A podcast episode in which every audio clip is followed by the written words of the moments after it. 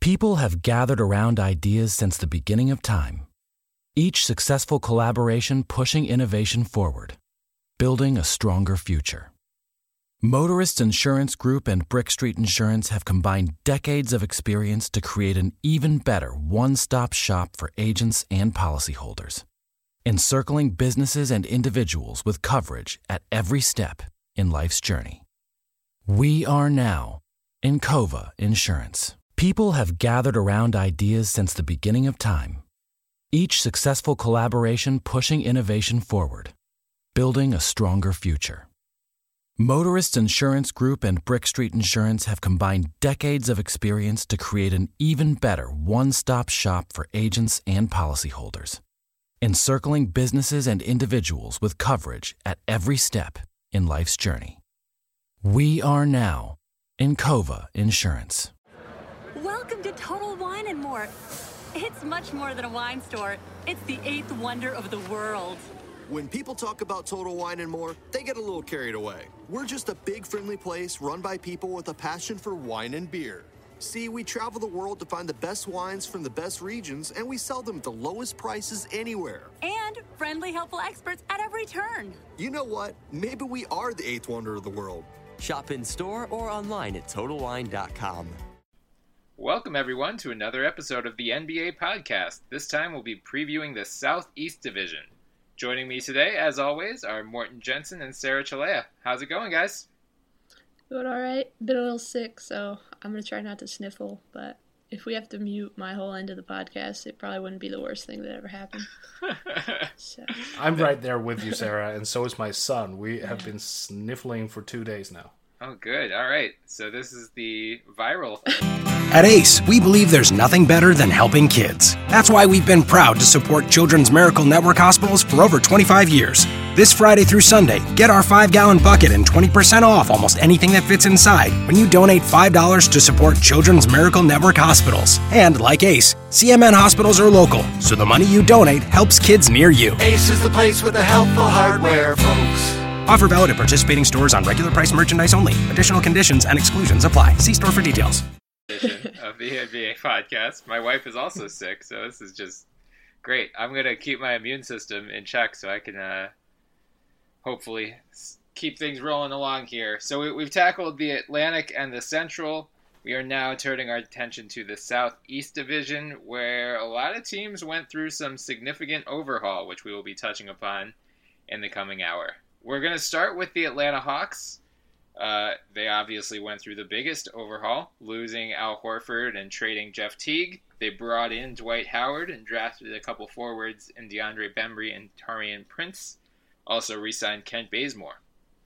So, Sarah, I'm going to start with you, given your infatuation with big men. How do you think they adapt to the loss of Al Horford, and how how does Dwight fit in there? what's funny is like my infatuation with big men is kind of overruled by my not really caring much for Dwight Howard. So, oh no! and it's it's no reason really. I just don't.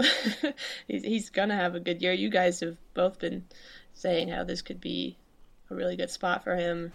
That he wasn't really as bad as it seems like he was last year.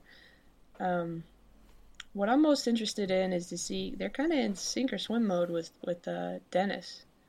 Yeah, they're Mhm. just gonna ride that out. Um, it's gonna be an interesting year. I I don't know that he's 100% ready for that, but they do have Jarrett Jack. Is he is he stuck? Is he gonna stay? I don't know how that's gonna play I- out. He's on the I roster haven't heard it right now. Yeah, I haven't heard anything either way. Okay, well they got him. And they have Tim Hardaway Jr., but that's another young guy. Hmm So that's going to be the most interesting thing, in my opinion. Um, you know, it's still got Millsap. Dwight's. I think you're, you guys are right. Dwight's going to have a good year. It's really just, in my opinion, going to depend on how well Dennis plays that starting point guard spot. Yeah, totally agree. What about you, Morten? How do you see this all playing out? Well, the the point about Jarrett Jack, he's becoming a little bit necessary because Dennis Schroeder is still young, and you need to throw a veteran there who knows how to lead an offense and play the pick and roll with Dwight. Speaking of, was it 91 or 92 pick and roll possessions Dwight was involved in last year? It was Yeah. virtually nothing. 91, And- I believe. 91, that is ridiculously low. Yeah. And I expect that number to climb. Yes. Like, having said that, Dwight has always had this problem that he sees himself as a back to the basket big man. He is not. He is very best setting the pick and then just going straight down the middle. And if anyone can reach him, I think it's Mike Budenholzer. So, mm-hmm. in that regard, I'm very optimistic about Dwight. Not that he'll return to like Orlando Magic Dwight, but he could be a 17 point guy, 12 rebounds, two and a half blocks, 60% from the field, and then the continuous free throw problem. But, you know, who expected otherwise? right. Haven't you seen those videos? He's he's mm-hmm. shooting them at like 70% clip now. Maybe maybe the move back home will do him good in that regard. Well, he shot 82% in Lakers practice. Oh yeah, okay, never mind. He's still gonna shoot like terribly from the free throw line, so that is not gonna change. I'm with you guys. I mean, I've been pretty bullish on Dwight to the Hawks for a while now. Um, eh, Morten, you touched on it. The Hawks or the sorry, the Rockets really just did not utilize Dwight in the way that he should be. And then I think it was Ramona Shelburne who had that story of ESPN uh, toward the end of the playoffs, where it was like Dwight even approached Daryl Morey at one point and was like, "Hey, I want to be used more in this offense," and Daryl Morey said no. so, so that that didn't exactly bode well for his time in Houston, and you can't really blame him for moving on there. Um, Sarah, I think you nailed it. Dennis Schroeder is really going to be the key to how good Dwight is. I think he's a natural pick and roll point guard, so that will work well. The question is, can he shoot well enough to command the respect of defenses? You know, you still have Kyle Korver there, um, so you've got at least one guy who you can't leave open uh, from the three point arc. But Kent Bazemore is kind of a streaky shooter. Paul Millsap, that's become more of his game uh, in recent years. But you know, Al Horford actually kind of unveiled a three-point shot last year for the first time, and Dwight Howard that is not part of his game. So the spacing, I'm very interested to see because I think it's a pretty clear downgrade in that regard. Uh, do you guys think they are due for some regression compared to the past two years? I would say a little bit. Yeah. Yep. Yeah. Sarah, you're allowed to expand on that. That's okay. No, yeah, I mean, I have the utmost faith in, in Coach Bud, but yeah, I just think it's pretty clear the roster is not quite where it was the last few years, and and beyond that, we all saw how they unfortunately performed in the playoffs, regardless. So Mm-hmm. yeah, I think they'll take a, a small step back. Lucky for them, although actually it's not really that lucky. I was gonna say they play in a pretty pretty sad division, but divisions don't really matter anymore, so never mind. right, there is that. Morten, you're you're on the same boat. You think they're going to take a step back this year?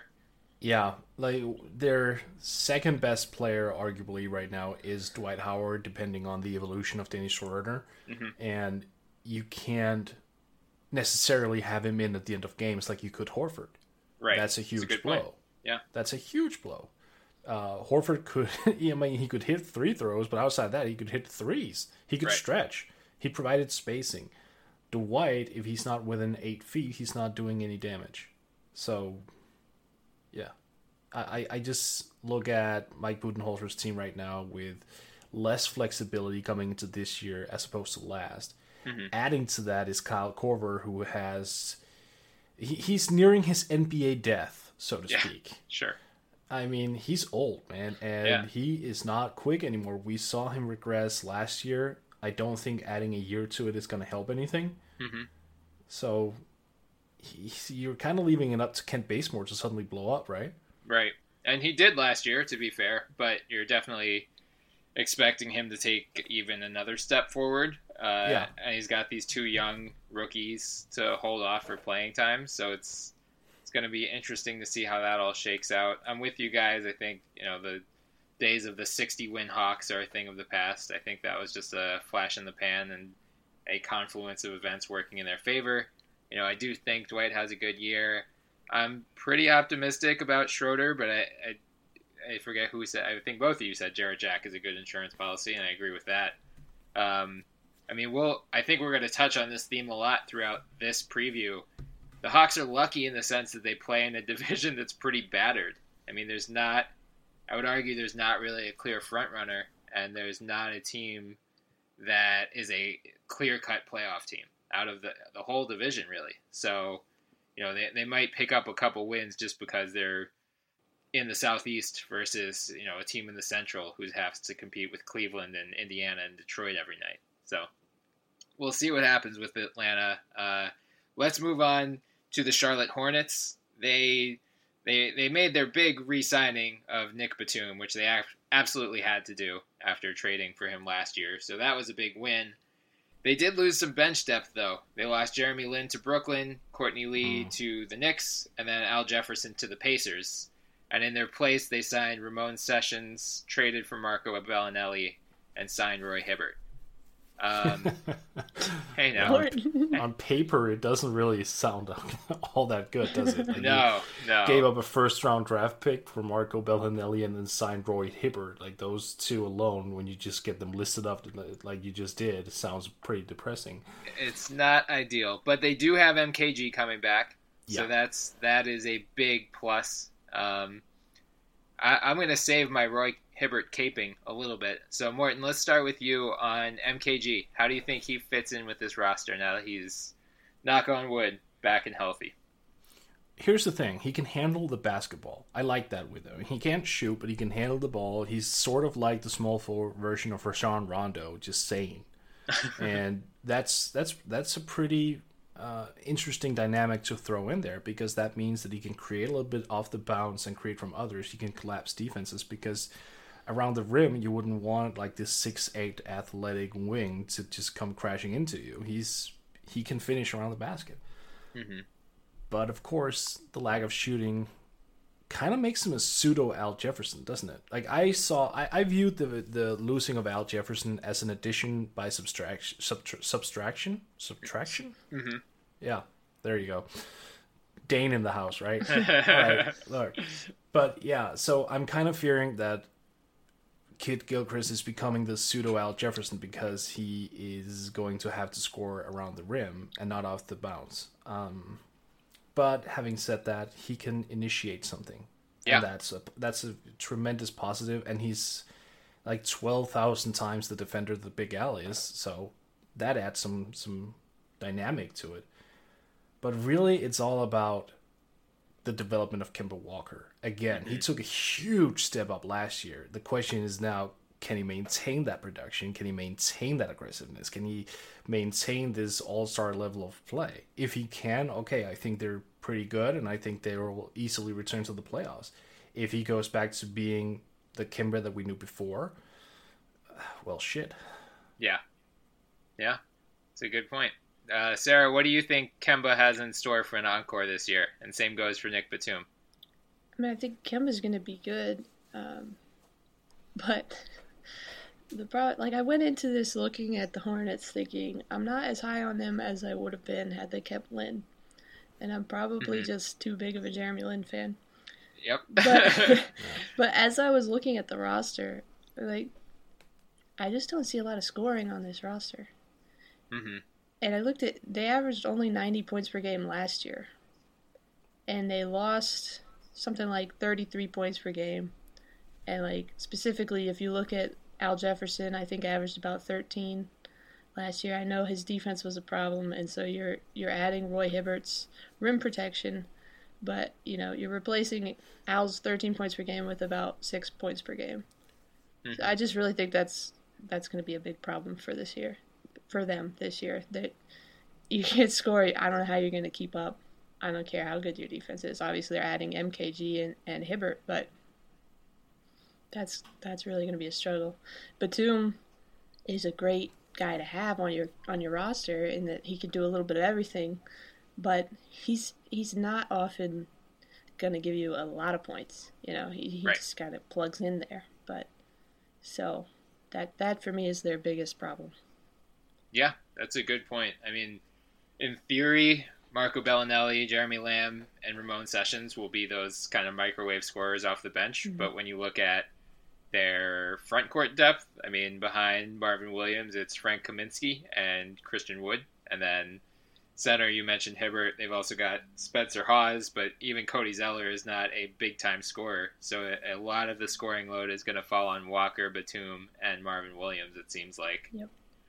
Um, Morten, you did mention MKG's able to handle the ball, and I think that's what, in my opinion, that's what made Kemba break out last year. Is that he had Batum there who can also handle the ball, so it Mhm. wasn't like all of the ball handling responsibilities weren't falling on him, and he was more free to work off the ball. He's like he's lethal as a cutter. So the fact Yeah. that you have guys, I mean, I, I think this is probably the the next big trend in the NBA is to you know we've got positionless basketball, we've got small ball now. I think the next big trend is going to be having multiple guys who can run your offense. So you don't necessarily need a star point guard like Chris Paul who is running every possession. So I think having Batum and having MKG in there is really going to help Kemba, and it would not surprise me to see him take another step forward this year. Um, So you're saying that one of the new things the NBA has to offer is something they did a lot of in the 90s? yeah, they're going right back to it. Yeah, no, I, I agree. It's just when you look back at the 90s, you had a lot of wings who could handle the ball, like Scotty and Grant Hill. When Penny was switched to the two, he was the playmaker, and, and even Nick Anderson, when Penny was at the one, he could play uh, on the ball a lot. So you had a lot of these double playmakers. But but I agree that it's becoming a larger necessity now that defensive rules have changed and the uh, everything is about spacing and cutting and, and shooting and, and all these things. Um, so yeah, you could make Kemba your target, like your constant target, which means theoretically he could have like a 25 point season. yeah, That would be interesting, and I, it might even be necessary. Yeah. Uh, having having said that, I still do expect Frank Kaminsky to establish himself a little bit more in his next season. Mm-hmm. You kind of have to when he you you turn down six picks Right. for, for that position. My Yeah. God, I just look. I, lo- I uh, Michael Jordan is God to me, but turning down that trade, uh, yeah, all right, that's just me. and heck, even picking him over Justice Winslow. I mean, I, yeah. I wasn't even going. I, I wasn't going to crab on the legend. So, Yeah. but Yeah. but just pile on, Bryan. I'm not No. going to be the I, and I, I get it. Hornets fans get very defensive when the Kaminsky thing gets brought up. So I think you're right in the sense that he does need to have a big year to quiet the critics of that supposed. I mean, you know, we don't know the details of that trade. Like it- it's been reported that it was six picks and four first round picks. We don't know exactly what happened. We do know that Justice Winslow was on the board and they passed him up for Kaminsky. So and we know Danny Ainge was afterwards like, oh, probably a good thing we didn't do it. Yeah. He was he was really backtracking on that. I was like, oh, some things happen for a reason, and, and that's probably a good thing. He, Yeah, he knew. we He touched on Danny Ainge. You know, I don't believe a word that Yeah. comes out of that man's mouth. um, So just just a question to you guys, Jeremy Lamb. Like, Yeah. what do you see from Jeremy Lamb this year? I, I think it's make or break time. Sarah, what do you think? I would agree with that. But I hope he steps it up because, first of all, I think he is capable. I'm not sure what's holding him back. Um, he's going to get opportunities this year, so he's got to capitalize. But, I mean, you guys brought it up about um, Bryan. You said that he and, and Ramon and B- Belinelli are the guys who are supposed to come in and, and help make up for that, that kind of scoring that they're going to need at, at at least one of those guys has to because they're gonna be hurting for points. So that's the opportunity is there. He's got to avail himself of it. Yeah, I, I'm I'm with you. I think I, he wasn't bad last year. I mean, he's been inconsistent, which has been the problem that's plagued him back to his OKC days. And I don't know that that changes. But I mean, like, look at. I, I don't want to compare him to this guy, but look at Nick Young. Like, he's made an NBA career out of being quite possibly the streakiest shooter in the league. You know, he can blow up for a 25 point game, or he can turn around and start running down the court mid shot. and, and it's not like Steph Curry where he knows it's going in. Uh, no, and, and and to be fair, Lamb did have a good year last year. I mean, when you look at it, he played limited minutes, under 19 a game, Mm-hmm. averaged almost nine points and almost four rebounds. When you turn that up to per 36, he's a 17 and 7.4 guy. That's Yeah. a positive, but it was the streakiness, it was the Right. lacking jump shot, it was the fact that he had s- uh, such an or has such an obvious level of talent that he seems to not be utilizing. Look, he's long, he's sneaky athletic, he's got a quick first step, and when you look at the way he shoots the basketball, there is nothing to suggest he could not become like a 42 or 43% three point shooter. Mm-hmm. Yet it hasn't happened yet. I'm, I'm still waiting for that one year where he just says, screw it, I'm here, I'm on the scene. yeah. I mean, it and and it sounds overly emotional. I get that, but it, the talent level is just so obvious. It's Yeah. so obvious that Yeah. I'm expecting more.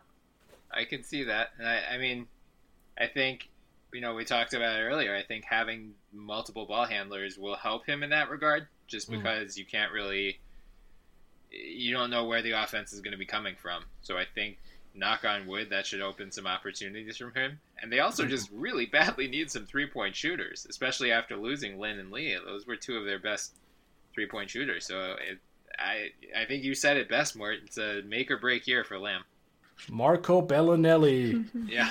For yeah. the for the three point shot because when you give up a first round draft pick for him, you better make sure you use him. To be fair, the Kings then used that pick on Malachi Richardson, who is from Syracuse, so you know he's going to be out of the league in three years anyway. Hate. Absolute shade. Too soon. It's Oh and man, your of, mentions is gonna be flooded. Speaking of Syracuse, let me allow my Georgetown alum s- person status to cape for Roy Hibbert for a second. I mean, we saw him; he was awful with the Lakers last year. Let's not cover it up. He was terrible. But Mhm. look who was the coach. I mean, Byron Scott basically tried everything he could to murder D'Angelo Russell's basketball career before it ever got off the ground. And I think we're going to see this year that Russell is a far better player than he showed last year. Uh, and I think the same is going to be true for Hibbert in Charlotte. I think Clifford is a great, even keeled coach. I don't think he's going to jerk his players around and not have a system in place or just not, you know, he's defensive minded. So I think that's going to play to Hibbert's strengths. And also, Patrick Ewing, another fellow Hoya, is on the staff there. And Hibbert has worked with, I mean, Hibbert played with Ewing's son at Georgetown. Uh, you know, a lot of the old Georgetown big men come back every summer and work with the current guys. So I'm, I would pretty surely say Hibbert and Ewing have worked together in the past before. So I feel like if anyone is going to get him back to that all star level he was in Indiana, it's going to be Ewing and it's going to be Clifford. So I'm I'm pretty excited to see if they can revive his career because it's been quite a sharp drop over the past few years. Yeah, I don't. I'm not so sure about going going the coach route on your argument, Bry, because he played for Frank Vogel, Yeah, that's true. and I'm- and he started really having problems. yeah, that that was what the end of.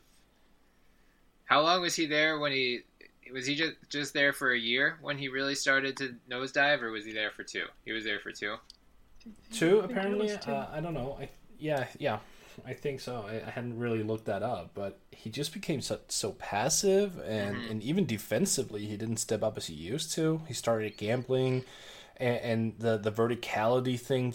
You know, he sort of stepped away from that a little bit. It, Right. it was weird. So, I I don't know. Roy has had an let's just say interesting NBA career so far. Yeah, And uh, for the sake of the league and for the sake of Roy, I obviously hope to see him return to the defensive player of the year caliber ish player that he once was. Uh, I don't think he ever won the award, but he was like top top three a couple times, if I'm not Uh, mistaken. yeah, he was up there. I don't remember Yeah. exactly where he was. He was a candidate, is Yeah. what I'm saying. yeah, for sure. So if, if you can return to that, sure, that that'd be great. But I'm thinking that he needs not just the change of scenery to Charlotte, but he needs to change his game up. Just don't focus on scoring anymore. Just Yeah. focus on rebounding, and he was never a good rebounder uh, to boot. So if he could put some extra effort on that, that'd be nice. Just block shots, Yep. rotate, Yep. rebound, and he's a good passer. So just get the ball, get it to a guard or or Michael Kidd Gilchrist, and then get the hell out of the way, Roy. Yeah. That that would really be um, the way to go forward from there because you can't have a low efficiency center taking uh, a bunch of shots a game. You just can't. Yeah, I mean, so to your point, he's never shot above forty nine point seven percent from the field, and he took at least nine shots a game Yeah. every season from 2009, 2010 to through the end of his time in Indiana, 2014, 15. So Yeah, his career true shooting percentage is 51. Yeah, that's I mean, that's, that's- not great. No, it, it's it really isn't. And he survives a lot on his free throw shooting. Yeah, which is good for a big man.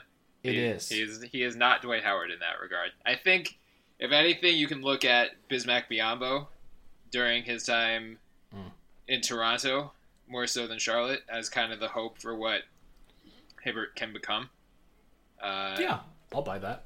I mean, I don't think he's going to supplant Cody Zeller as the starting center by any means, but I think he's going to give Charlotte 15, 20 good minutes off the bench as a defense first guy.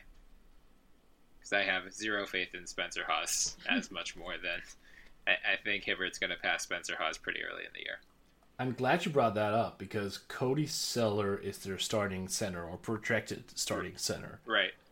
I am not sure how I feel about that. Yeah, I, I'm. Uh, well, I mean, he's. This is his fourth year, so Yeah. I feel like they're gonna trot him out there, kind of as his make or break year to see if he can cap. I mean, they spent the number four pick on him, right? So it's time to figure out whether he can float as a long term starting center, or if that's an area they need to address next year in free agency. I've always looked at him more as a four because Yeah. I don't think he has the defensive capabilities of playing the center full time. Mm-hmm. I would, I, and and that goes the same with Frank Kaminsky in terms of the defensive factor. But Frank at least has the size and the ability to block shots. Right. Um, though actually, when I'm looking at the numbers, he didn't. He didn't really prove that.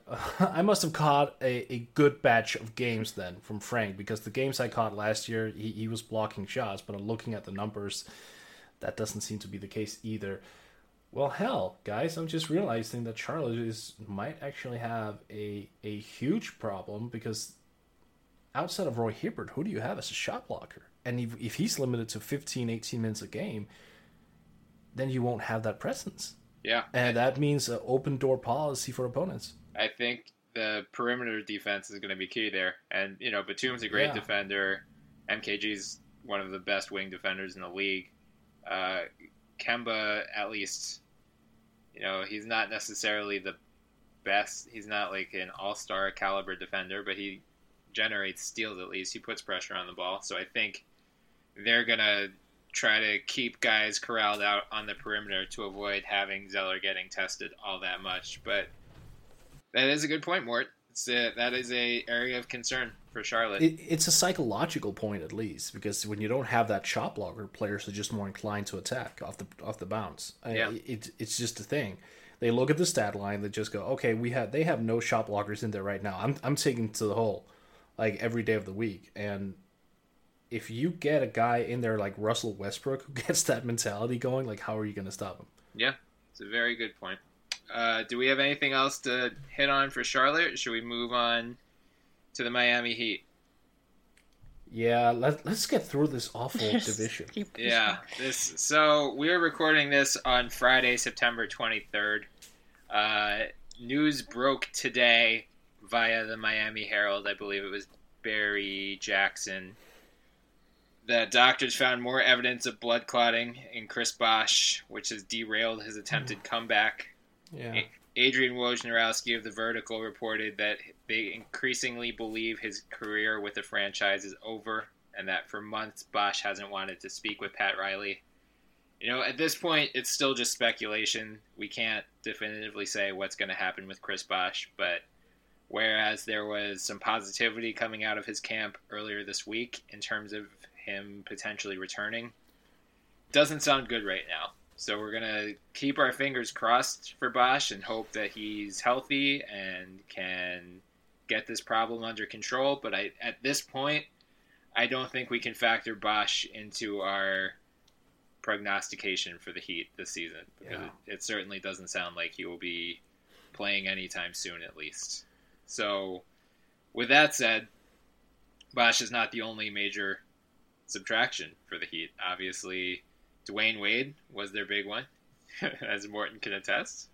Luol Deng was their big one. Luol Deng is with the Lakers now. They also lost Joe Johnson and Gerald Green. And then, you know, they didn't, they re signed Tyler Johnson, uh, who Brooklyn tried to steal away from them. But aside from that, you know, their major additions are Derrick Williams, Dion Waiters, James Johnson, Wayne Ellington, Beno Udrih. Like, these, these are not marquee names aside from maybe Dion. So, more not. and that's not a positive no, thing, man. no, it's not. Dion So- Waiters being a marquee signing is yeah. is that is like the definition of a bad summer. Oh my god. Because it was not like they were knocking down his door at July 1st. It was like he couldn't find a job, and they were like, all right, we don't have Dwyane Wade now. I guess we'll sign you. No, they had to go through the forest to find him. Yeah. So, Mort, tell me how they replaced Dwyane Wade. Who do you think starts at the two for them? Well, Josh Richardson, um, I, I, I believe he actually sustained an injury uh, a couple of days ago, maybe a week ago. I, I'm not quite sure how severe it is, but I, I look forward to seeing Josh Richardson play. I think he can become a player. He already showed that he could shoot last year, but I think he's got a, a game that is well suited for the NBA. You looked at Summer League this year. The fact that he's shooting the three ball with such confidence and aggressiveness is it, it kind of took me back to the way not not the efficiency but it took me away to the way that uh, Steph Curry shoots the ball. Like when he trots down court he's he's got his head up and he's looking at the basket and as, as soon as he sees a shot it's up there and Josh has some capability of doing that the same thing. Like when during the Orlando Summer League he got the ball off the backboard at one point ran down the court and he saw no one was really contesting him. So he just pulled up from I think a foot beyond the three point line. And it, it was this sense that he because he kept taking these open jays even though he had to dribble into them it, it, Mhm. there was no fear. There was no nothing of that sort so, and I think it's really crucial for Miami to get that sort of player in there who can be efficient because we know that Dion Waiters has the same perspective and the same mentality, but yeah, the less said the better, right? Yeah, yeah. And to to your point about his injury, looks like he's suffered a partially torn MCL uh, toward the beginning of September.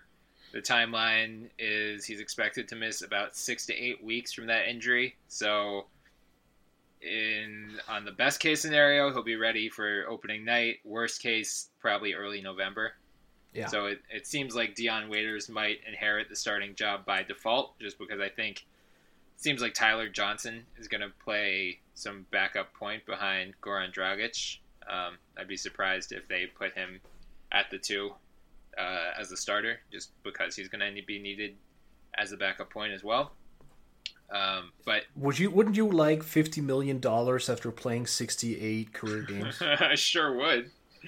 Yeah, gosh. I mean, I, I liked that play from the Nets. We talked about it in the Atlantic that they need to be creative in the ways they acquire talent. So I think, you know, teams are so reluctant to throw out an offer sheet that I like uh, Sean Marks kind of bucking that convention and saying, screw you, we're going to force you into these tough decisions. Like, you know, Portland is now in severe financial trouble because they have Allen Crabbe tied to 75 million and CJ McCollum on a max deal and Damian Lillard on a max deal and Evan Turner at 70.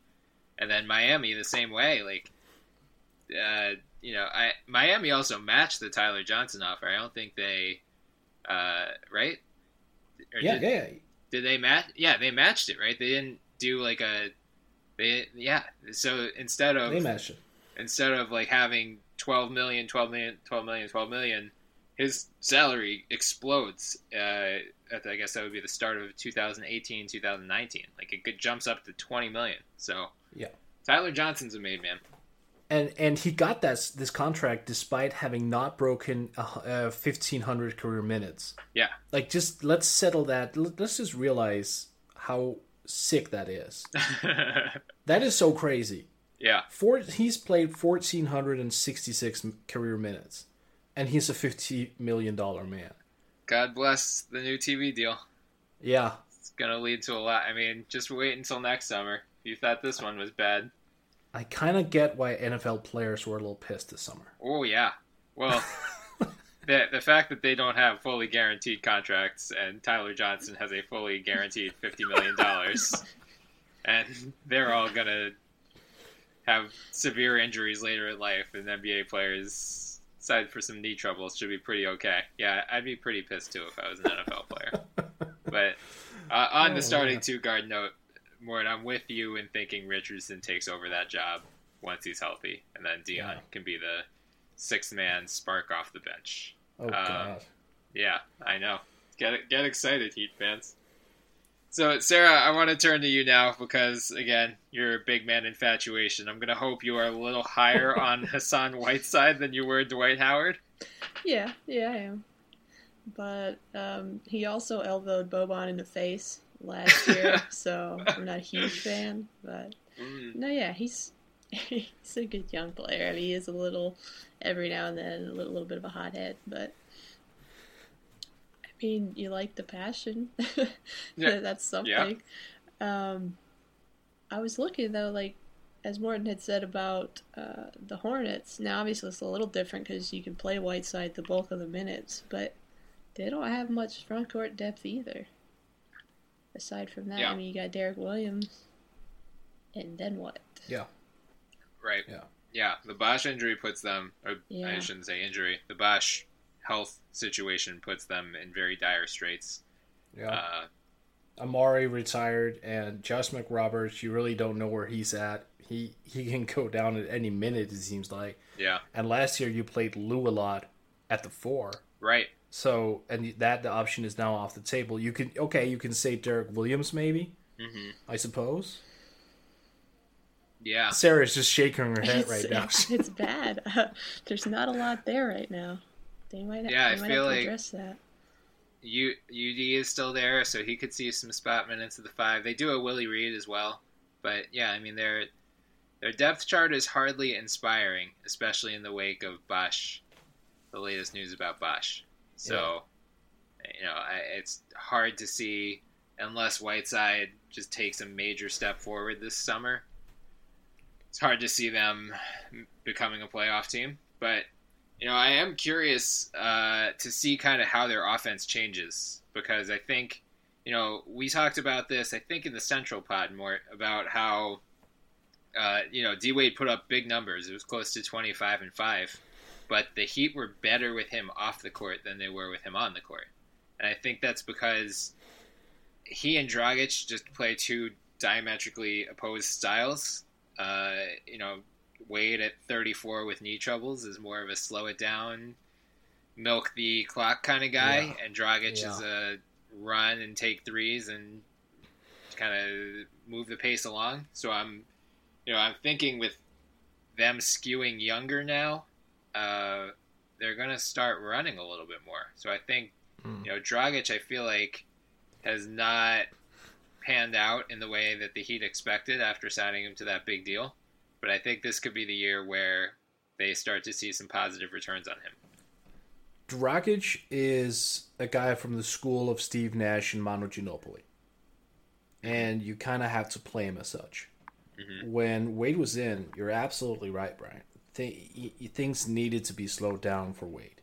He's just too old, too many bumps and bruises. They had to play him only 30 minutes a game to boot. So I, I could see the argument that unleashing Goran Dragic could reap some benefits.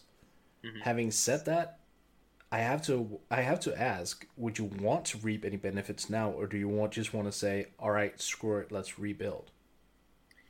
The, the benefits aren't going to be that great. yeah. It's like, I think, yeah, let let Dragic do his thing.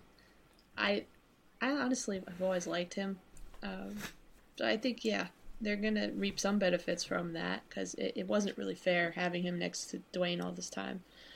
But, like you said, that said, even if they do that, and I do think he will have a good year, it's it's not gonna derail the whole starting over thing. They'll they'll be all right. It's not like they're gonna have a great year, even with him doing his thing. So they can still blow it. I like the fact that you're you're trying to calm me down, saying, you know, don't worry, they'll be bad regardless. yeah. Don't worry about it. They won't be good, gonna more. It's okay. fine. Uh, it's gonna be okay. They're gonna be horrible. They'll That's still be fine. bad. Don't worry. And I like Goran. Like I said, I like him a lot. I was just I was just about to say, is there a better future Manu Ginobili replacement on the Spurs than Goran Dragic as a six man? Yeah, and wasn't That'd he wasn't he a pick for us? I think he was one of the ones that got away. Oh, he was. I'm pretty sure. That makes sense. I'm that makes sure total was. sense, Yep. actually. Yeah. But just one final note on Dragic, right? He I, did he get eighty or ninety million? It was ninety, right? I thought it was 80, but I could be wrong. It Oh, might okay. have no, it might have been 90. You might be right. All right, but even so, like oh, you know what? I'm gonna I'm I'm checking because I want to be sure about this. Because in this new market, eighty six million. Okay, there you go. So here's the thing. From from the the perspective of the new cap, it's a fair deal, right? Yeah. But this was built on one good season in Phoenix. Right. One good season in 2013 14. Mm-hmm. That's it. He's not been a high impact player. Oh, well, fair impact, but not this ridiculously high impact as that in the 14 season. One year.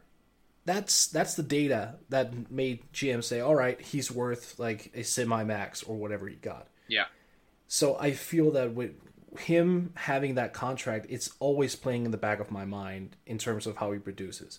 I'm expecting him to go out and be this 18 points, 7 assist type of guy who just controls the game almost to a Steve Nash esque level. And yet, even when he settles for like what he did last year 14 points, 6 assists, and just doing a decent job spotting up, I was horridly disappointed. Mm-hmm. Like really disappointed, and and the, the whole contract element from him just I I need to get over that. But I, I've seen a lot of people, especially on Twitter, also just kind of rolling their eyes and going, "Why did we pay Dragic eighty six million? And that's where the, the new deal comes in and kind of saves their ass Right. just a little bit. But like e- even if he goes back to old Dragic, and Sarah, I know you said that even though he does, they'll still be horrid, right? But what if Miami becomes somewhat respectable? Is that even a place they want to go right now? Is it a place they should go? I would think not, especially given the Bosh news. But I don't think they really have a choice in the matter. I, you know, they Yeah. signed Dragic thinking Dwyane Wade would be be there for you know till the end of his career, and they could not have foreseen this Bosh thing becoming such an issue that it might force him to retire early. So they're kind of caught in the middle of two phases of team building where Yeah. you know, they, they were in win now mode and now they kind of have to dramatically overhaul within a summer. So it wouldn't totally shock me if they trade Dragic at some point, but uh, until I think until they get final, final, final definitive word on Bosh, they're just Yeah. gonna let Dragic run. You know, if anything, they'll increase his trade value, and then Mm. we can see. You know, I think a lot of it's going to come down to if a contender loses their point guard, and suddenly a team is willing to give up a primo first round pick for Dragic. You know, would it surprise you if they moved him then? No, of course not. No, of course not. I think Riley's going to be opportunistic whenever he can. You mentioned something interesting there. They, I think you said that the Heat expected him to be paired with Wade, indicating, of course, Miami had interest in keeping Wade. Right. Yet, for two continuous seasons or summers, they lowballed the hell out of him. hmm Well, That's so weird. yeah, And now they paid the price because he left. yeah. Like- well, to be fair, they offered he would have netted more money with the Miami deal than he took at Charlotte. He just felt slighted. But you know, I I don't blame Miami for not giving him. They were offering what two years, forty million for a. You know, he's a really good player, but like he wanted, I think he wanted a three-year deal. It's a lot Yeah. of, you know, it's, you're committing a lot of your franchise's future, at least your short-term future, to a guy who you can't necessarily count on. Like last year, he was great, but the past uh, few years before that, he had a lot of knee issues, and you just didn't know what you were going to get out of him in a given night. So we'll see what happens with Miami. I, I think we all pretty much agree that they will be toward the bottom of this division. But let's let's speed through these last two teams here. we're gonna go to the Orlando Magic, who I would say it's fair to say they baffled the hell out of all of us this summer. Is that right? Yep. Oh, you're being so kind, Bryan. Yeah. So they brought in, you know, they traded for Serge Ibaka, then they signed Bismack Biyombo, signed Jeff Green, uh, brought Frank Vogel in as a coach, which we liked. Uh, you know, lost Victor Oladipo, lost Ersan Ilyasova, Scott Skiles abruptly resigned, lost some bench depth too. I think the biggest question is what what the hell is this front court? Like, how in the world do they juggle minutes between all of these guys? I don't even care right now. it's so ridiculous. Sarah, just just go go on a spree for me, huh? Because uh, this Magic team is just making me frustrated. Look look at what they're doing, man. Yeah, It is. It's like what you guys. I completely forgot they were the ones that ended up with Biyombo. Like, yeah. because I'm thinking about Mhm. Ibaka and Gordon and Vucevic, and yeah, I was just remembered that out of the blue. It's like, oh my god, honestly, what are they doing? And I, I like so many of their pieces that it's it's frankly upsetting because I felt like they could have been a pretty good team. Mm-hmm. Even you know, no, they just give away Tobias and and Oladipo's gone, and but still, there's a lot there. Are- They're going to play Aaron Gordon at small forward. Is that what we're saying? that's that's the rumor. Oh god. Yeah, All right, look, I, I yeah, I'm now I'm gonna rant. I'm Go, sorry. go Please for it. do. Look, look. So let, let's let's look at all these things. Their their point guard is a guy who can't shoot, who's about the old NBA, not the new NBA, and they were so in love with him that and Scott Skiles wasn't that they essentially chose Elfrid Payton over Scott Skiles. I think that should never ever happen. They traded Tobias freaking Harris, twenty three, maybe twenty four at the time, a combo forward on a good deal who can shoot, play, uh, you know, play defense, not particularly well, but at least uh, participate on that end of the floor and, and at times be respectable. Then they trade Victor Oladipo and the rights to Domantas Sabonis, a very underrated rookie, for Serge Ibaka, who has one year left, and which which then puts their biggest prospect in Aaron Gordon down a slot to the small forward position, which is a position he shouldn't play, and then tells Aaron Gordon, "Well, you have to split time with Jeff frickin' Green because we just spent 15 million on him." Yep. Then their starting center, Nikola Vucevic, is a non-defender, so they thought, "Okay, let's let's get in Bismack Biyombo, but let's not trade Vucevic because we have to clog up the front court just because." Meanwhile, we have Evan Fournier who has to take the reins over Victor Oladipo, which is fine, but Fournier is not a self-creator to the same extent that Victor Oladipo was, or the defender, so he's gonna be doubled or even triple teamed at the times. Meanwhile, he can't even pass the ball to Elfrid Payton because he can't make a goddamn jump shot. Am I getting this right? You you also forgot that Mario Hezonja is going to be buried on the bench for the second straight year. There, there's that too. Yeah. So welcome, Frank Vogel. I love your signing, but you have your work cut out for you. Yeah, I think uh, that it's such a baffling set of moves that you have to think they're they have something else in the works, right? Like you can't expect that this is their plan. This is their long term plan, and especially, I mean, look, I, I I said it earlier. I'm a huge Georgetown homer. I love Jeff Green. He gave me a free trip to Atlanta in 2007. I will always love Jeff Green for that. But why, in God's name, do you trade Tobias Harris for cap relief? You know, you traded him for Jennings and Mhm. Ilyasova. Ilyasova was part of the deal to get Ibaka, but you basically traded him for two expiring contracts, neither of whom are now on your team. And then you spent all of the money that was going to Tobias Harris on Jeff Green. Harris is getting 16 million a year, Jeff's getting 15 million a year. Like he's only on a one-year deal, so I I get it. It's a fine flyer, but it's just No, not it's not. it's just not a position of need. Like it is just such a weird. I don't know why you do it. Like it, it, it only robs minutes of guys who are in your long term plans. Like Gordon and Hezonja, in Mm. theory, are two of your top prospects and should be like the guys that you are trying to find minutes for. But instead, I mean, Jeff Green's probably going to play 20, 25 minutes a night, which is Suicide. yeah, I mean, I just don't see how Hezonja plays like, unless he plays Yeah. like as the backup too. But you have Jodie Meeks now too, so I don't I just don't know. We're all we are all perplexed by Orlando, and I think can we say anything nice about them, or should we just go to the Wizards?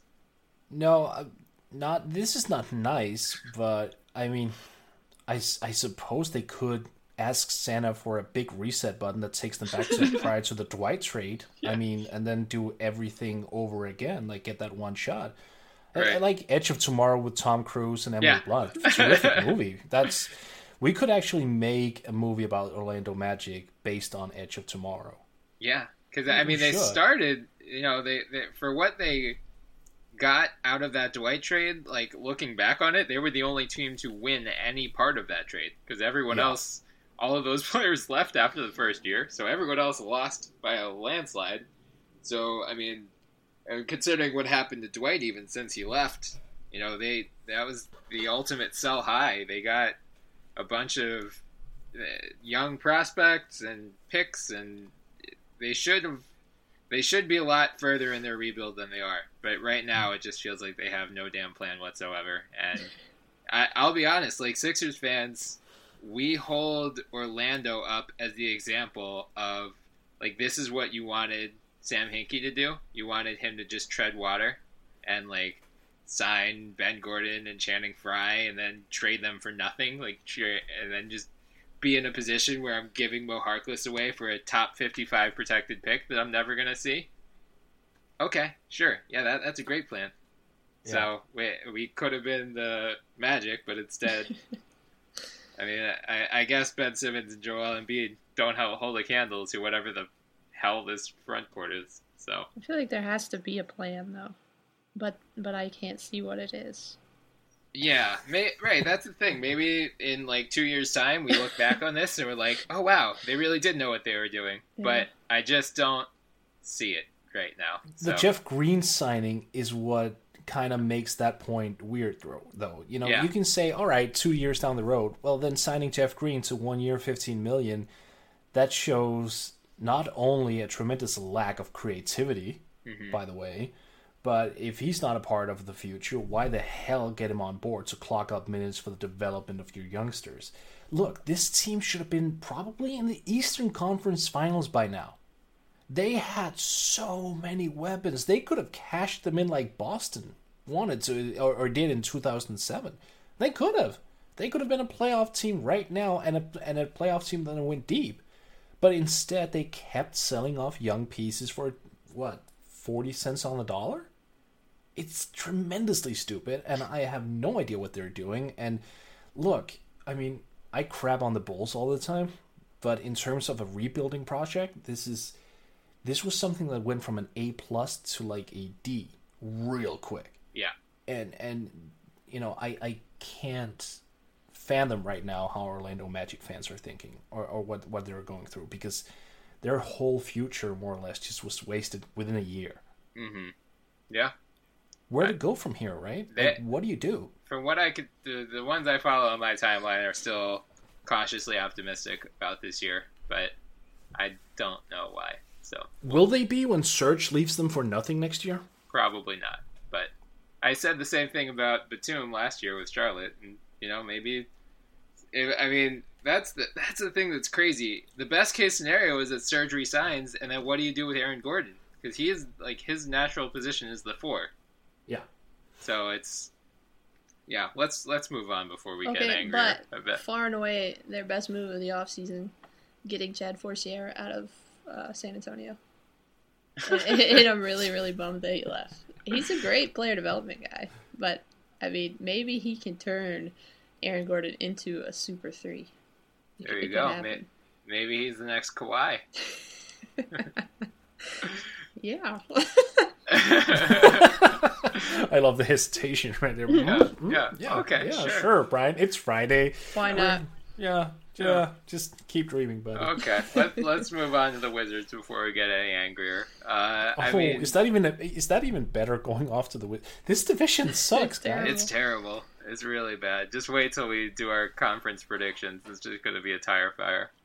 Uh, I mean, so the Wizards I think the big storyline over the offseason, I mean, they brought in Scotty Brooks, they brought in Ian Mahinmi, uh, rounded out their bench depth, lost Nene, lost Jared Dudley. the big thing was this weird simmering tension between John Wall and Bradley Beal, where John Wall seems to really want to put himself on a tier above Beal, but then Beal just signed a deal that's worth 50 million more than Wall's, and he's really trying to be the one and one A to Wall, and Wall's like, no, no, no, I'm Batman. You're you're like not even Robin. Just... so Morten, because I just used the Batman analogy. How do you think they coexist after this drama-filled offseason? Not well. Probably something along the lines of the Derrick Rose, Jimmy Butler thing. Mm. I could see, Mm-hmm. but you know, it's look. Even if they somehow found uh, a deep lost love for one another, you still have to be concerned about Bradley Beal more or less suggesting that he can't play a full game's worth of minutes. Yeah. Like he himself kind of alluded to the fact that, oh, you know, I might not be able to play big minutes for the rest of my career. right. and then yet, despite saying these things, here you go, Bradley Beal with a max contract. that's that's concerning to me. But Ryan, I I I have to actually ask you a question because let's see. On August 21st, I was looking through um, Philadelphia and and and Washington just because I was looking at their respective rosters, and a trade kind of popped up in my head. You're, I know you are in love with Ben Simmons and all, but I'm just gonna throw this at you right here. And by the way, I just need to make sure Carl Landry is no longer yes. a a Sixer. Right, All right, so he's gonna be removed from, from the equation. Yeah. Um, Jahlil Okafor, Ben Simmons, Richaun Holmes for John Wall and Marcin Gortat. Oh. Oh. From from my perspective, it makes so much sense, and it would be one of the best defensive pairings in John Wall and Nerlens Noel. Could you Yeah. imagine the defensive pick and roll on that thing? Uh, I mean, that would be awesome. And Gortat is a beast as well. My concern. And you keep Embiid, yeah. and you keep Saric. Yeah, my concern with that is that you still have the same problem the Sixers have now. Like they they just don't need Gortat in that deal. Like if That was, it was to to make it more uh, yeah attractive, I suppose. Yeah, but yeah. yeah. like there might be something that if it was like John Wall and Otto Porter, that would be more for me to consider than Gortat because that that would at least fill fill a hole.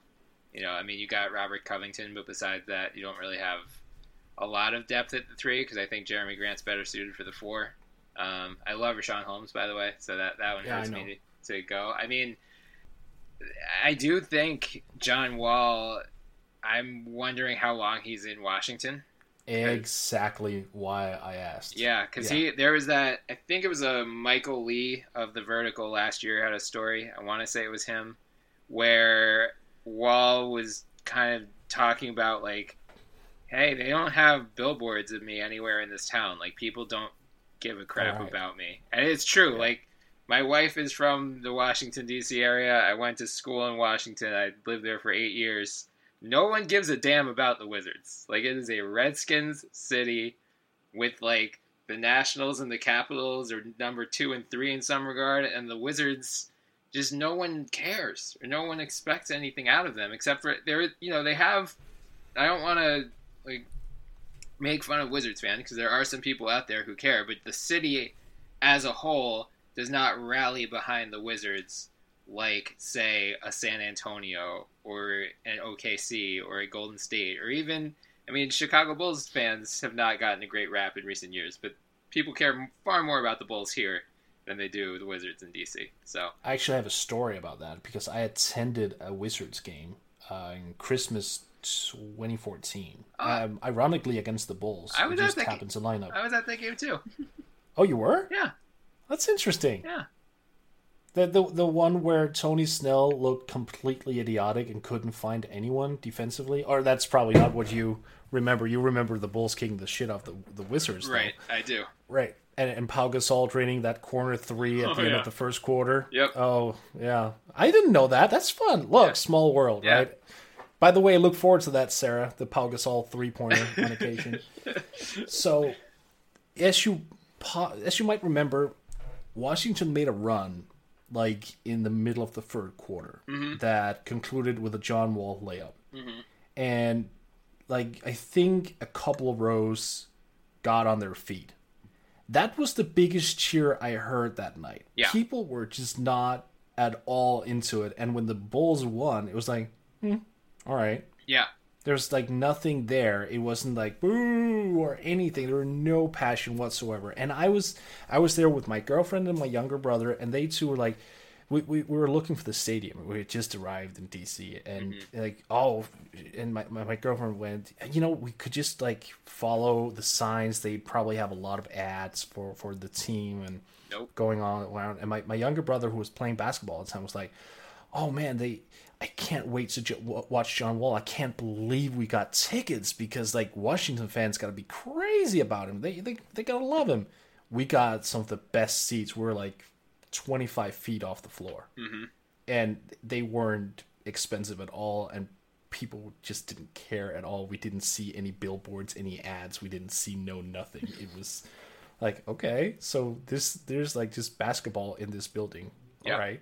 it was so Yeah. weird. I, I and I've been to a lot of arenas around the states. I've never seen uh, an arena so basketball less. Yeah. I mean, a lot of it is because DC is what they call a transplant city. So it's a lot of people from other areas. So they don't have ties to the DC area necessarily. Yeah. Okay. Uh, and the Wizards just haven't been, you know, they had the Gilbert Arenas years, but that was really the peak of where they were. So their, their peak was the treadmill of mediocrity. So there just isn't a huge built-in fan base there. Um, but I mean, yeah, I, I can understand Wall's frustration with that. You know, he's a, if not a top ten player, top fifteen, top twenty. Like he he is a superstar, and he's now in the midst of his prime, and it feels like it's about to go to waste because, you know, I this this roster is good, but what's their ceiling? Like the second round of the playoffs at best. Yeah. No. At best, making the playoffs. Yeah, Barely. I mean, I, I'm a little. I I have higher hopes for Markieff Morris because I think he's going to be motivated after whatever happened to him in Phoenix last year, and you know, I, I, he played better once he left Phoenix, and I think with a full off season, he'll knock on wood, he should improve a little bit more. Uh, you know, Otto Porter, he's entering his fourth year. There's some rumblings that Kelly Oubre might actually push him out of the starting lineup, which will be interesting to keep an eye on. But you know, I think we like we said at the very top of this segment, it all comes down to Wall and Beal, and if they can't coexist, one of them has to go. And they just gave Beal 130 million dollars, so Wall is that guy.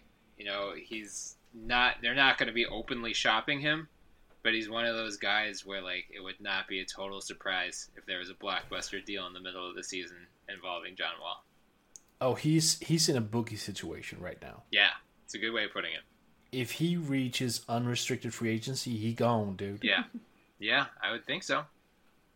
I would definitely think so. All right, let's go to our rankings of the Southeast Division. And Sarah, I'm going to start with you for I don't know, this might be really hard, but It's for the terrible. watchability yeah, the watchability rankings, which which team of any is actually watchable? Go 1 through 5 for us here. You know, I really like that. We should do that. Which team, if any, is watchable instead Yeah. of even ranking them. Right. Yeah, I Um, don't I don't know if you're going to be league passing many of these teams Yeah, this year. this is probably the mo- the least interesting division in the entire league. Mhm. Um, you know what's funny is there is something that's just really interesting about the Magic to me, and it and it could be that I mean you guys know I have the big man bias. I still I still don't know how. Maybe they should just trot out all their big men in, in Oh. one lineup. Yeah. That could They be fun. uh, the Sixers are going to do it, so the, yeah, they might as well. Go for it. Why don't you just play Aaron Gordon at uh, Gordon at point guard? Yeah. Might hey, well. why not? Yeah, for sure. Let's speed his development up, and he's the new Draymond Green anyway. So yeah, Let's do it. Um, Yeah, eh, but it could also just be like, you know how they had that ride at Disney World that was like just disasters all around you. It's like Yeah. it's like you roll into the subway and then there's an earthquake and then the ground opens up and then there's fire everywhere and then Yep. the water pipes burst and then it floods. And it's kind of like that. Like you could see how that could be fun. is like as long as you know you're probably not going to get hurt, there's something interesting about it. So, for that reason, I might pick the Magic. Um, so every now and then, tune in, check out what's going on with the Magic. Um, other than that, Look at the first quarter box score first. right, right. right, right. Yeah. Uh, yeah. Other than that, honest to God, there's just really, there's not a lot that I want to see. Is there anything that you guys are looking forward to in this division? No. Can, can we put a cricket chirping sound in, in here? Yeah. Uh, We need a producer just for that. I am excited to see Dwight Howard and see how he fits in Atlanta. But honestly, Yeah. in terms of ranking these teams, I, I, I mean, they're all. I, I one of them is going to make the playoffs, and I think it's going to be the Hawks. hmm But I don't know. I mean, the other four, all of them could make it, but I don't. I don't think there's going to be more than one playoff team out of here. So I think if if someone held a gun in my head and I had to rank these teams today, I think I would do Hawks, Hornets, Wizards, Magic, Heat, dead last. What about you, Morten? Um, well, they can share the fifth spot every each every one. yeah, I, I'm not even gonna put one above one another. Uh, okay, Hawks one, and then tied for for fifth, the remaining four. Look, this is such an indifferent division. I I mean, look, I'm I'm not usually one to you know poo poo the league and going all snobbish and whatnot, but this division is is just so weirdly put together, and and it's so dramatically uninteresting yeah, that I have a hard time getting into it. I, I suppose the new faces is what will drive me a little bit. Yeah. Dwight, as you mentioned. I would also like to see Michael Kidd Gilchrist coming back a little bit. Um, Miami, I suppose it could be interesting to see what Josh Richardson is doing, as well as seeing if Hassan Whiteside can do more without having any real front court partner. I think he's an underrated scorer. Um, Yep. Like he could potentially have a 2013 year. I mean, Yeah. I'm not putting that beside him. And then Orlando. I mean, I suppose I just want to watch the train wreck, and then hopefully watch uh, Aaron Gordon and Serge Ibaka make something out of this. I also like Evan Fournier yeah, but that's really about it. I if Mario Hezonja is stuck to the bench for a whole year, I'm gonna cry because I think he's awesome. And in terms of Washington, Washington might be one of the most unwatchable teams in the entire league. I I just find their playing style so so deplorable. I mean, it's so so many so many long twos, so so much half court basketball. They're not running. It's just ugh. and they just Get John Wall out of there. they just hired Scotty Brooks, who is the king of long twos at OKC. So it's going to be even more excitement from the Wizards this year. Yeah, like if the if one key storyline is does Kelly Oubre push Otto Porter out of the starting lineup, then you have a goddamn problem, dude. Yeah, that's true. That is very true. Okay, so let's let's go through. Uh, who do you guys think the MVP of the division is? Sarah, let's start with you. Um, I really, We don't even I'm, care. I'm using this term, term loosely, I should say. I I really like. There's no name jumping at me for this. Um, my God, Kemba. We lost so many listeners from from people from that division, like fans of that Yeah, division. yes, And, yeah. Like five fans of five teams just hates us right now. We praise the Hawks, so only the oh, Magic Oh, that's right. Magic fans deservedly hate us. That's fine. Yeah, but potentially Kemba, but I just worry about him because he's he's gonna have to carry so much pressure for scoring on that team. Yeah. yeah. So hopefully that doesn't drag him down this year. More, what about you? John Wall. Yeah. Yep. That's. I was gonna say him. Hassan Whiteside could be the dark horse, mm-hmm. especially with Bosh and Wade gone. I just John Wall.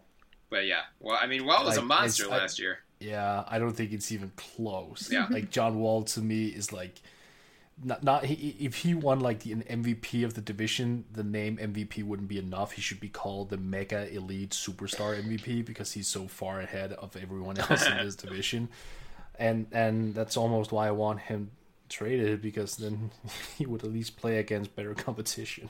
You guys, to Oh, the to the point about the Wizards stupid, nobody caring. Like, did you see there was that small exchange? Kirk Cousins said he wanted the Skins to be like the Spurs, and Oh, no. and then the Spurs sent him a jersey, and he tweeted it out, and the Washington Wizards account tweeted, "We don't like that." it was so sad. I mean, of course, he's not going to say we want to be like the Wizards, but it Oh, was it was sad. so yeah. That's that's perfect. What a perfect way to sum up this division. Uh, all right, so coach of the year from the division. I, this is actually kind of. I mean, there are some good coaches in this division. This, this one's kind of tricky. Yeah. But Sarah, I'm gonna guess, given your Spurs you know, bias, Yep. Mr. Budenholzer gets your vote. Morten, what about you? I'm probably a Coach Bud too. Yeah, Uh, having said that, Frank Vogel, if he can turn what is the magic right now into actual magic, then Mm-hmm. I would suppose that that he should get the nod. yeah, And, and I love Steve Clifford regardless. yeah. So and don't don't he's my boo. don't rule out Spoelstra either. Yeah. If he can, if he could coax this Heat team into even 35 wins, Yeah. Uh, Yeah. I mean, Yeah. so really, it's everyone but Scotty Brooks, who we just haven't seen in a while. And hell, maybe Scotty Brooks learned from his OKC days. I mean, there's not a truly bad coach in this division. You know, uh, Scott Brooks does not have a great reputation, but he's he is at least a league average coach. I would say there's no Byron Scott in this division, so this that one will actually be closely contended. Do you guys have any crushes in this division? Is that even is that even worth asking? I have one, Uh, but I, I'll let you guys go first. well, Aaron Gordon. Okay. Obviously. Yep. Yeah. I could Yeah. I could get with that. Um, I kind of like Otto Porter. Ah, you took mine. Sorry. Um, I knew he was gonna. he's- This is Georgetown guy. so Bryan is so predictable. It's unbelievable. well, to that point, uh, I have a Villanova bias, so I like Daniel Ochefu, but he may Oh, just okay. get buried. I don't know what'll happen there. Uh, Brian Roberts could potentially have a good year. I've always liked him. Um, Okay. back- Wow. Backing up can see that. Kemba, perhaps. Yeah, Yeah. that's a fun one. Yeah, I'm going all Georgetown because this is apparently the Hoya division. We have Jeff Green, Hibbert, and Otto. We just need Greg Monroe and Hollis traded here. Although didn't Henry Sims just sign with somewhere? The Jazz, I think. So we got half of the current active Georgetown players. But yes, Otto Porter is mine as well. I'm a, I am not a believer that this Kelly Oubre thing is actually going to happen. I think Porter's going to keep a. He's not sexy. Like he's he's that's the thing. he's just like he's not a like a flashy like twenty points per game scorer, but he's just like so fundamentally good at everything that Yeah. he does Mhm. that he's just like the quintessential glue guy. So I think maybe this year, now you know, like uh, Wall and Beal and Markieff can carry more of the scoring load, and then Otto can kind of just slide in as that fourth option on offense. I actually think Otto's going to have a big year. So I hope. I mean that that is completely super biased because we share the same school, but I'm I'm hopeful that Otto and Roy Hibbert and Jeff Green all have a good year and break the Georgetown NCAA tournament curse in the process. so many writers always type out he's not the sexy pick. He doesn't play sexy you know what? I want to i want to see a writer just once go for it and say you know what? That guy he's sexy. He's a sexy beast. Come on now. I, it's always used as oh he's not sexy. When are we going to see the the, the, the different uh, the different tune so Bryan I'm, I'm giving you an assignment next time you you see a player who's downright sexy you go for it. I think that's the entire Warriors team, right? I'm pretty sure. Oh, that's- yeah, that's Steph probably Curry hitting a 33 foot Yeah. three point shot. We can define Also- that as sexy. guys, I feel kind of left out. I don't have a favorite college team. Like, I should probably make it a competition between the two of you, like to convince me to go for Georgetown or Villanova. Don't, Georgetown's just a world of pain. Don't do it to yourself. Oh, okay. Villanova are the champions, so I think that's Yeah. pretty easy. yeah, there, yeah, there you yeah. go. Oh, that that was an epic game. I'll give you that. It Yeah. was. Yeah. All right, guys, this has been another episode of the NBA podcast. We will continue our division previews next time with the Pacific, where we will talk about the sexy Warriors, the not so sexy Kings, and everything in between. Until then, Morten and Sarah, it's always good talking to you. Likewise, Bry, and I promise we'll be we'll be a lot happier next time around. Yes, we'll have far more fun things to talk about. All right, take it easy, guys. You too. Easter is coming up, and I just can't wait to have the whole family in one place. And of course, what's Easter without an awesome Easter brunch? Now, I don't know about your family, but mine is a little picky, and I really wanted to impress them with something delicious. A friend told me I should check out Total Wine and More. It was crazy. They must have every wine and beer imaginable. I told one of their friendly experts my situation, and they found me just the thing. This sparkling wine is going to be absolutely perfect for brunch, even with my picky family. I know next time I need something, I'm shopping at Total Wine and More. Welcome to Total Wine and More. It's much more than a wine store. It's the eighth wonder of the world. When people talk about Total Wine and More, they get a little carried away. We're just a big, friendly place run by people with a passion for wine and beer. See, we travel the world to find the best wines from the best regions, and we sell them at the lowest prices anywhere. And friendly, helpful experts at every turn. You know what? Maybe we are the eighth wonder of the world. Shop in store or online at TotalWine.com. Hi, it's Jamie, Progressive number one, number two employee. Leave a message at the.